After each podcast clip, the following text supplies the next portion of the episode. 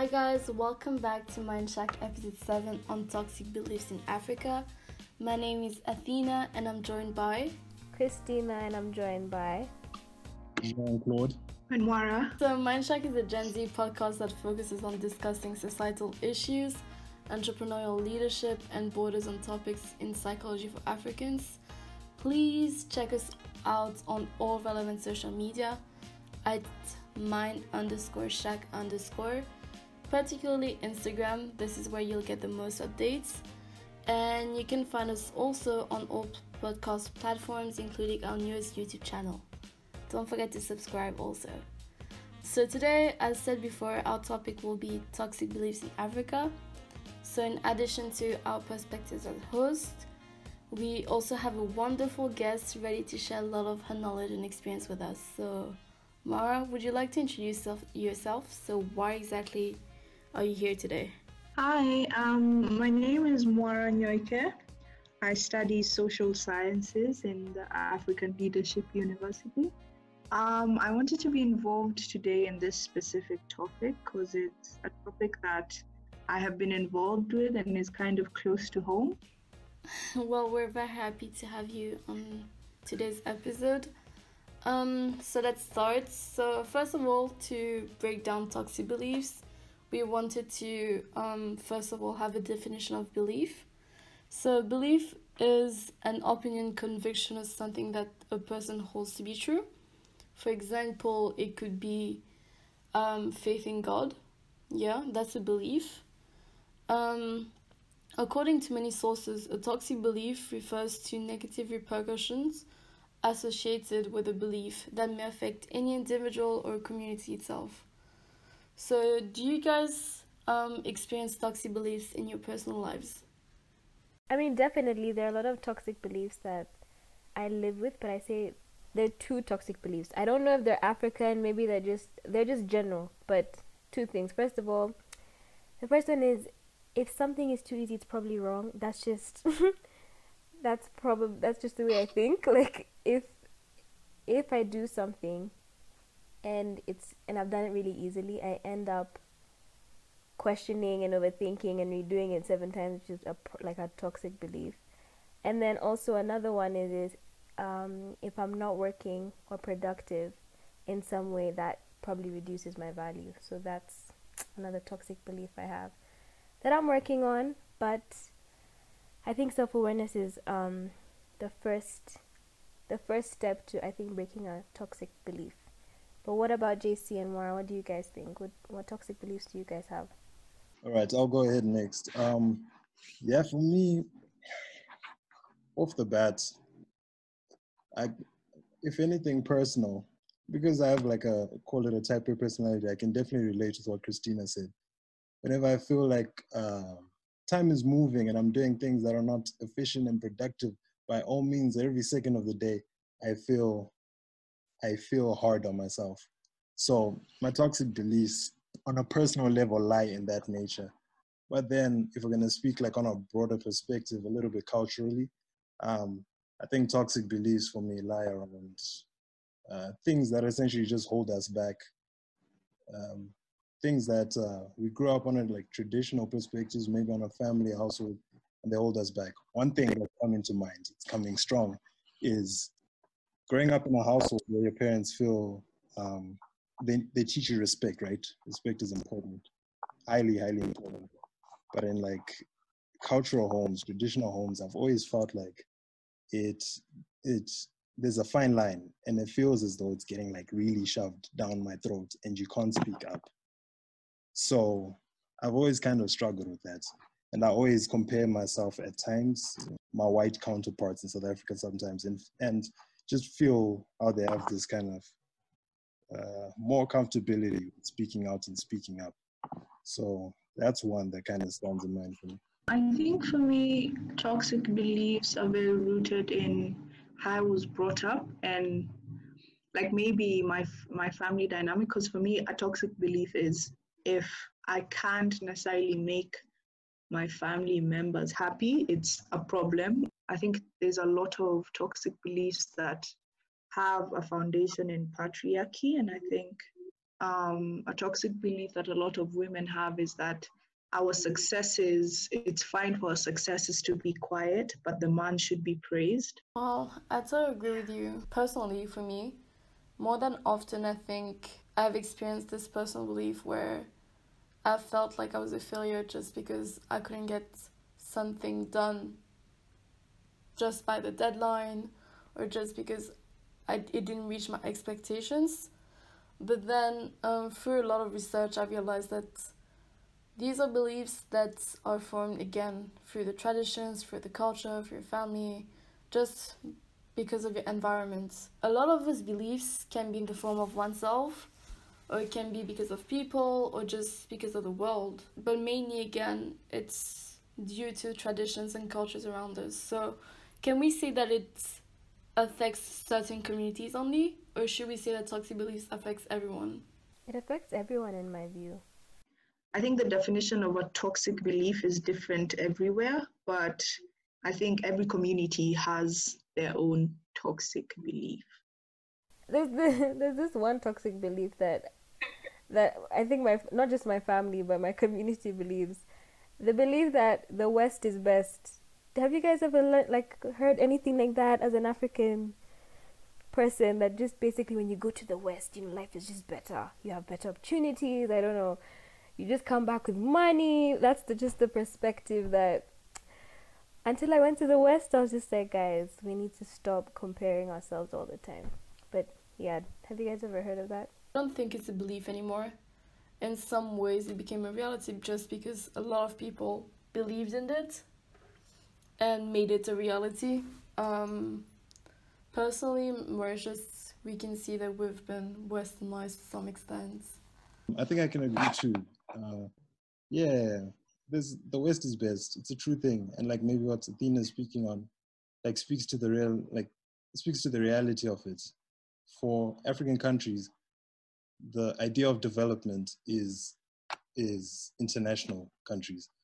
So in that in that lies that idea that it's always going to be West is best. But in contrary, I genuinely just love the idea of like oh, I think we all do when you really at least accept your culture, the diversity in Africa.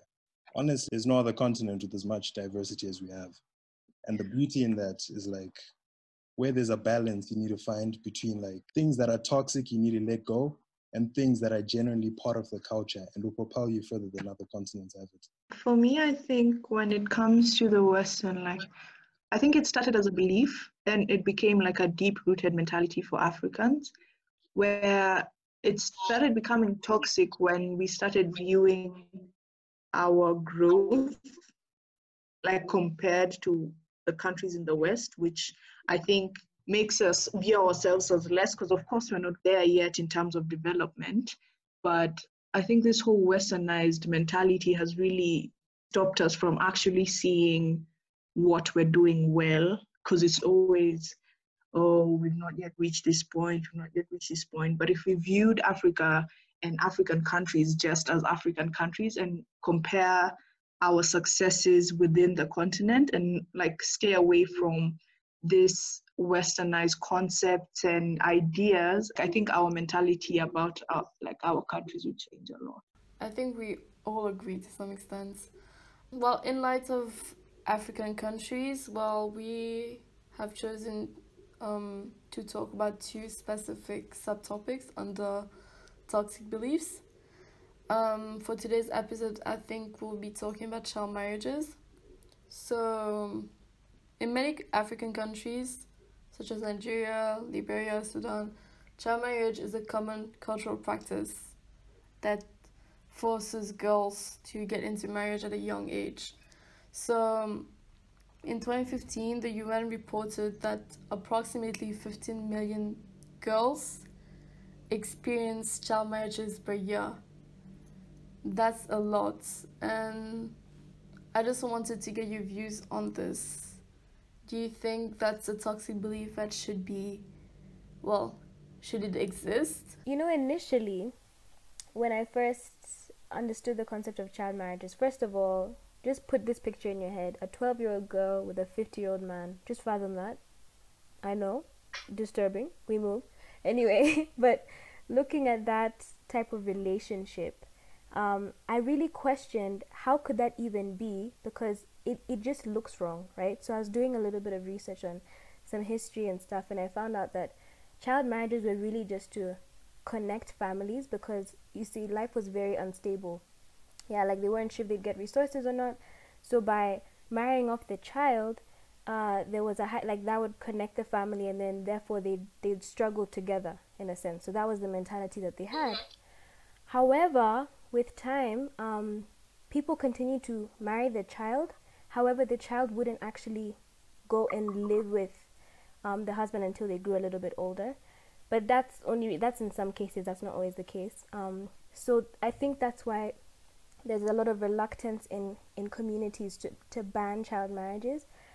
But I still think, in my own opinion, even after understanding why they're doing it, I don't think child marriages should be a thing because there are other ways now to stabilize families. There are other ways uh, for for families to find help or aid, and I don't think they have to kind of lose the child's innocence um, just for security. But I could be saying that from a you know privileged point of view. That's just my opinion.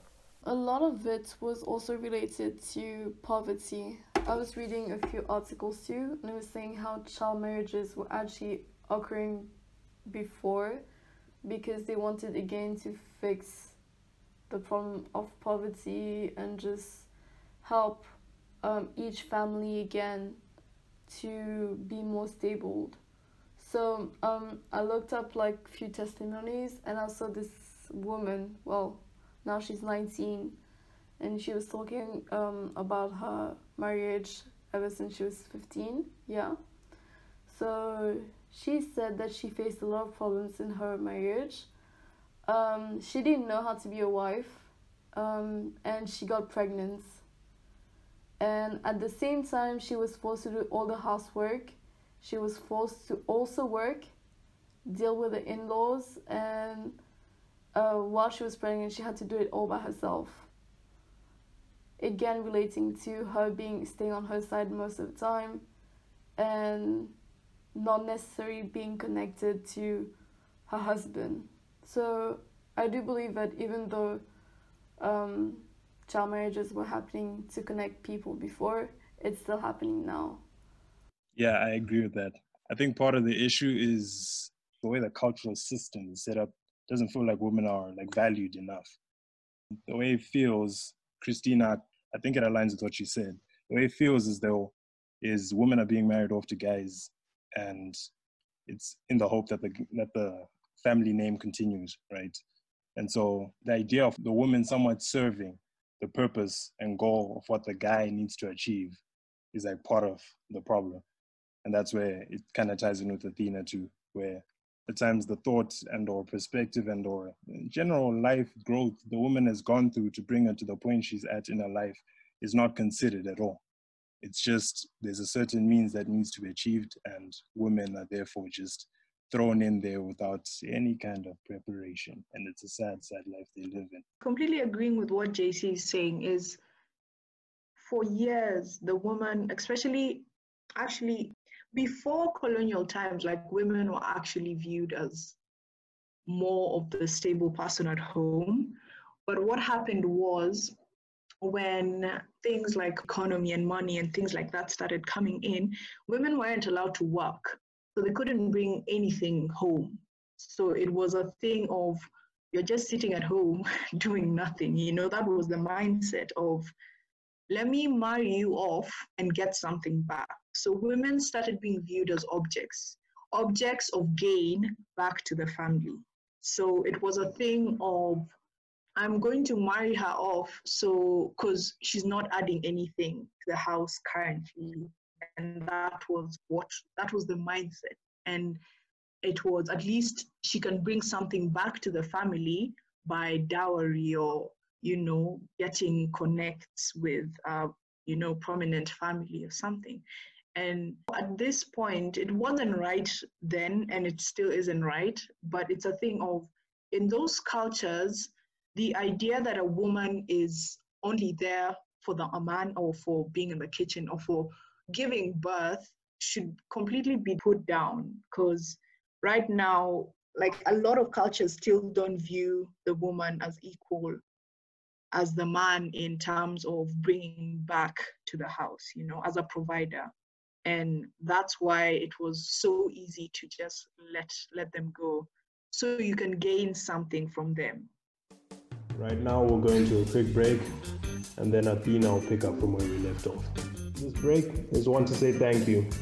Thank you to you our listener for your feedback for engaging with our podcast on our various social media as we work to improve and incorporate it. We urge you to continue to do so as we set sail. Thank you very much. We hope you enjoyed the rest of the episode. Well, another view of this um, of this toxic belief was that actually a UNICEF executive director actually compared how Valentine's Day is associated with romance, flowers, and marriage proposals for many girls. Yet, for millions of girls in Africa, marriage is not a choice, but it's more of an unwelcome end to their childhood and even their future. So she proposed to ban child marriages, invest in education, and also empower young people and families and communities about bringing positive changes. Do you think this is the way to go and this is how we could potentially fix child marriages as African? I'll go ahead first with this one. I think um, it kind of feels like the first thing that comes to mind this is like very opinion based or share it feels like it's right it's the it sounds like the right approach at first hand but if the people that are instilling and or practicing this across the continent don't accept it and feel as though their culture and traditions are the way forward with it it's not necessarily in my view gonna go down too well so I definitely think there's a way this can be handled. Um, but it, I don't the word kind of that comes to mind is it needs an essence, like uh, something in between of like empathy and uh, understanding both parties and reaching a common agreement and ground as to how to take on marrying a child way too young. Uh, okay, um, for me, it's a thing of an example is like even if I was to go to, I guess, my village, you see how many girls my age already are married, and that's that's a custom in the like Maasai culture. Like even now, like it's it's still normal, and there are still so many people like elders, Maasai elders, trying to fight for child marriages to stay. And what's happening is people are trying to show like women are more than this. So like education, I think is a big factor that can play in like abolishing child marriages. Like she can she can go learn and she can get educated and actually work, you know. So I think there are very many aspects because what what happens is these cultures are like this is our tradition, you know, this is what has been instilled in us since you know since we could remember and as JC said like understanding and reaching a point where the tradition is not being, I mean, compromised, but no one is like rights of the child, you know, are, are not also being affected. And things like child marriages um, need to, to end, but they don't feel like that their culture and their tradition is being compromised. I definitely agree with what Mora said.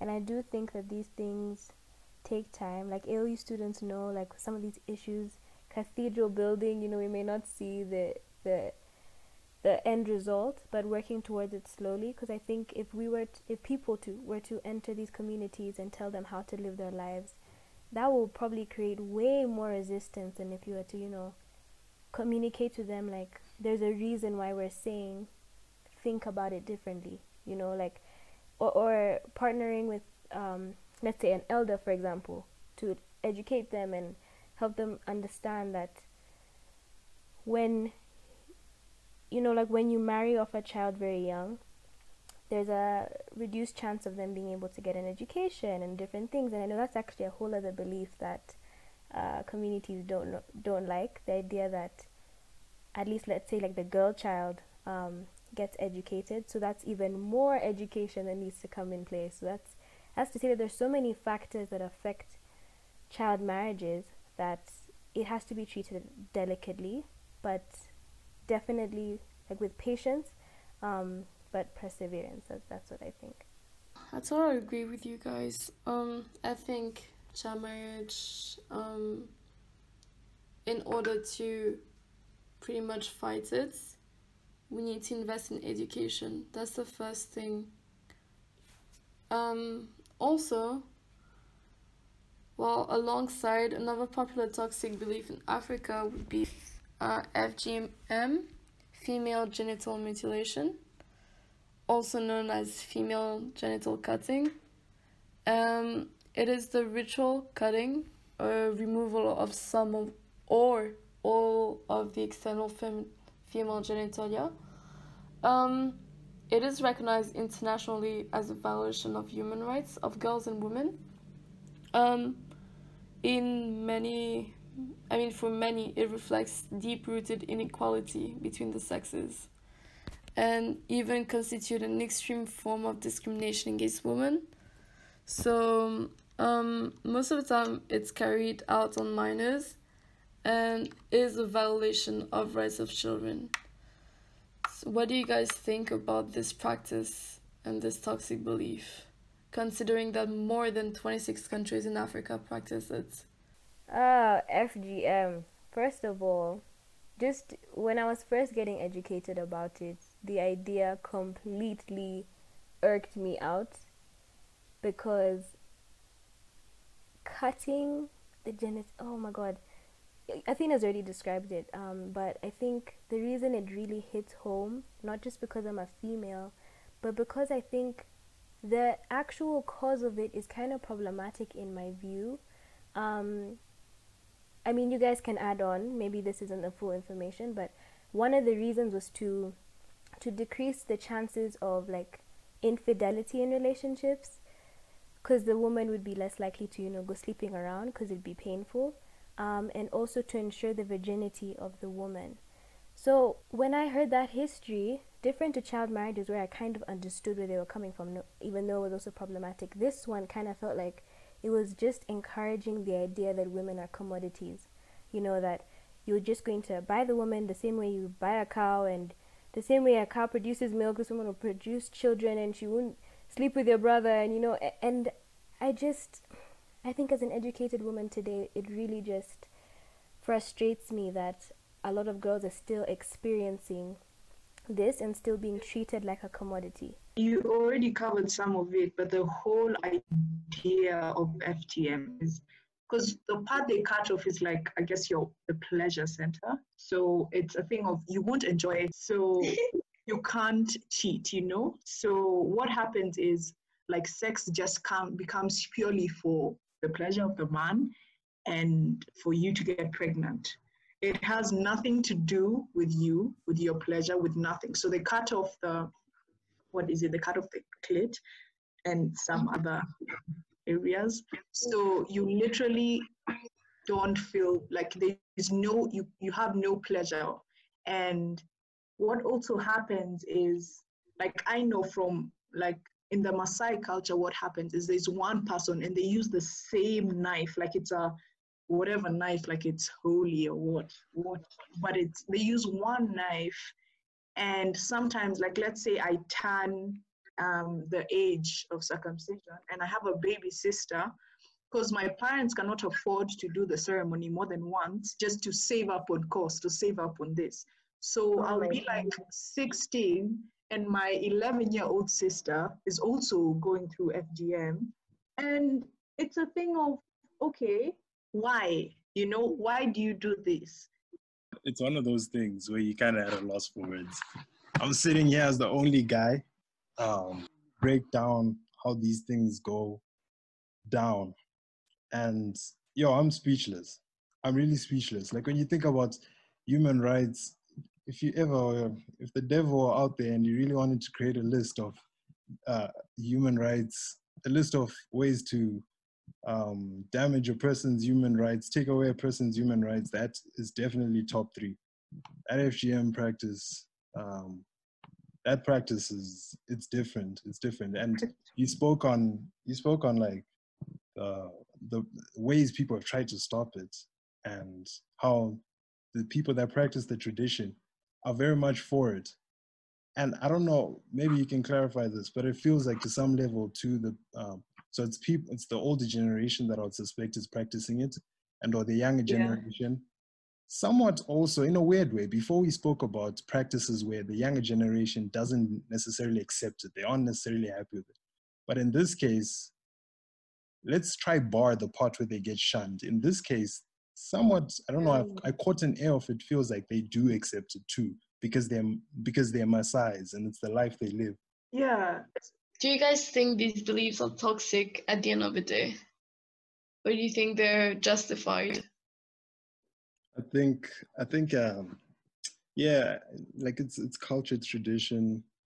It's so first thing that comes to mind is like I have a perspective, I have a lens that I would speak on based on the fact that I've lived a certain way that hasn't so much been like cultural based and been more like faith based and religion. And so I've shunned culture and so shunned culture and tradition in some nations so easy for me to want to speak on culture essentially not being um, or those specific practices we've spoken about not being practices that are that are great at all. Mm-hmm. I mean, at a human rights level, at the end of the day, you know, some things we've spoken about, yeah, completely, completely out of line, and to me, just it just doesn't make sense. Um, but there's probably things we also haven't spoken about that tie into some of these beliefs and or traditions, practices, um, in reasoning as to why they're done. And so I'm gonna say on the cultural side, I'm not saying necessarily that it's uh, correct, but I would love to know, like on a deeper level, there's probably more. There's probably like more depth to exactly why they do what they're doing. It would be good to know that. But on my standpoint, it's easy. Right off the bat, I don't think a lot of those practices are justified in any way. But that doesn't speak to all the other practices that are going on out in the world um, on, on a cultural level. There are also some beautiful practices that are being done. And these are practices that are that need more light. Well, I think I'll need to agree with you, JC. Um, I am sharing the same views on these um, toxic beliefs. Um, what about you, Christina? What do you think of it? Do you think they're justified? Absolutely not. I'm I'm very different from JC. I'm putting my foot down. I'm being very straightforward. Maybe it's just a feminist in me. I don't know, but I really do not think that there is a need for them in today's world. Um, I do think that there needs to be a bit more education on the topic so that everybody can understand why it's there and not necessarily demonize them. I don't think we should demonize anyone's culture. There's no right and there's no wrong, but personally for me, I I don't I don't think it's necessary anymore. I very strongly believe in the conservation of our African like culture and our African traditions.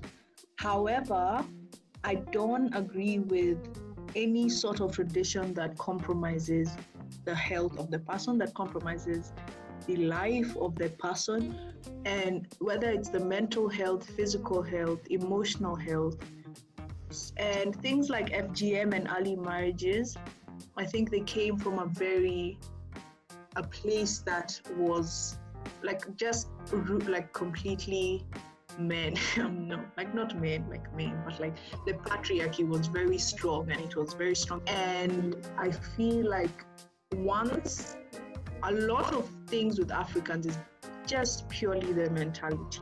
And once we start raising, like let's say us, our generation, once we start raising our children with different narratives, as I said before, in different ways, but we're not losing our culture, then no one is getting hurt. So, thank you for listening to this episode on toxic beliefs in Africa. If you want more information, if you just want to check out more episodes, follow us on at mind underscore shack underscore on Instagram and even check out our other episodes on our newest YouTube channel. Bye, guys. Bye. Thank you so much. Cheers, y'all.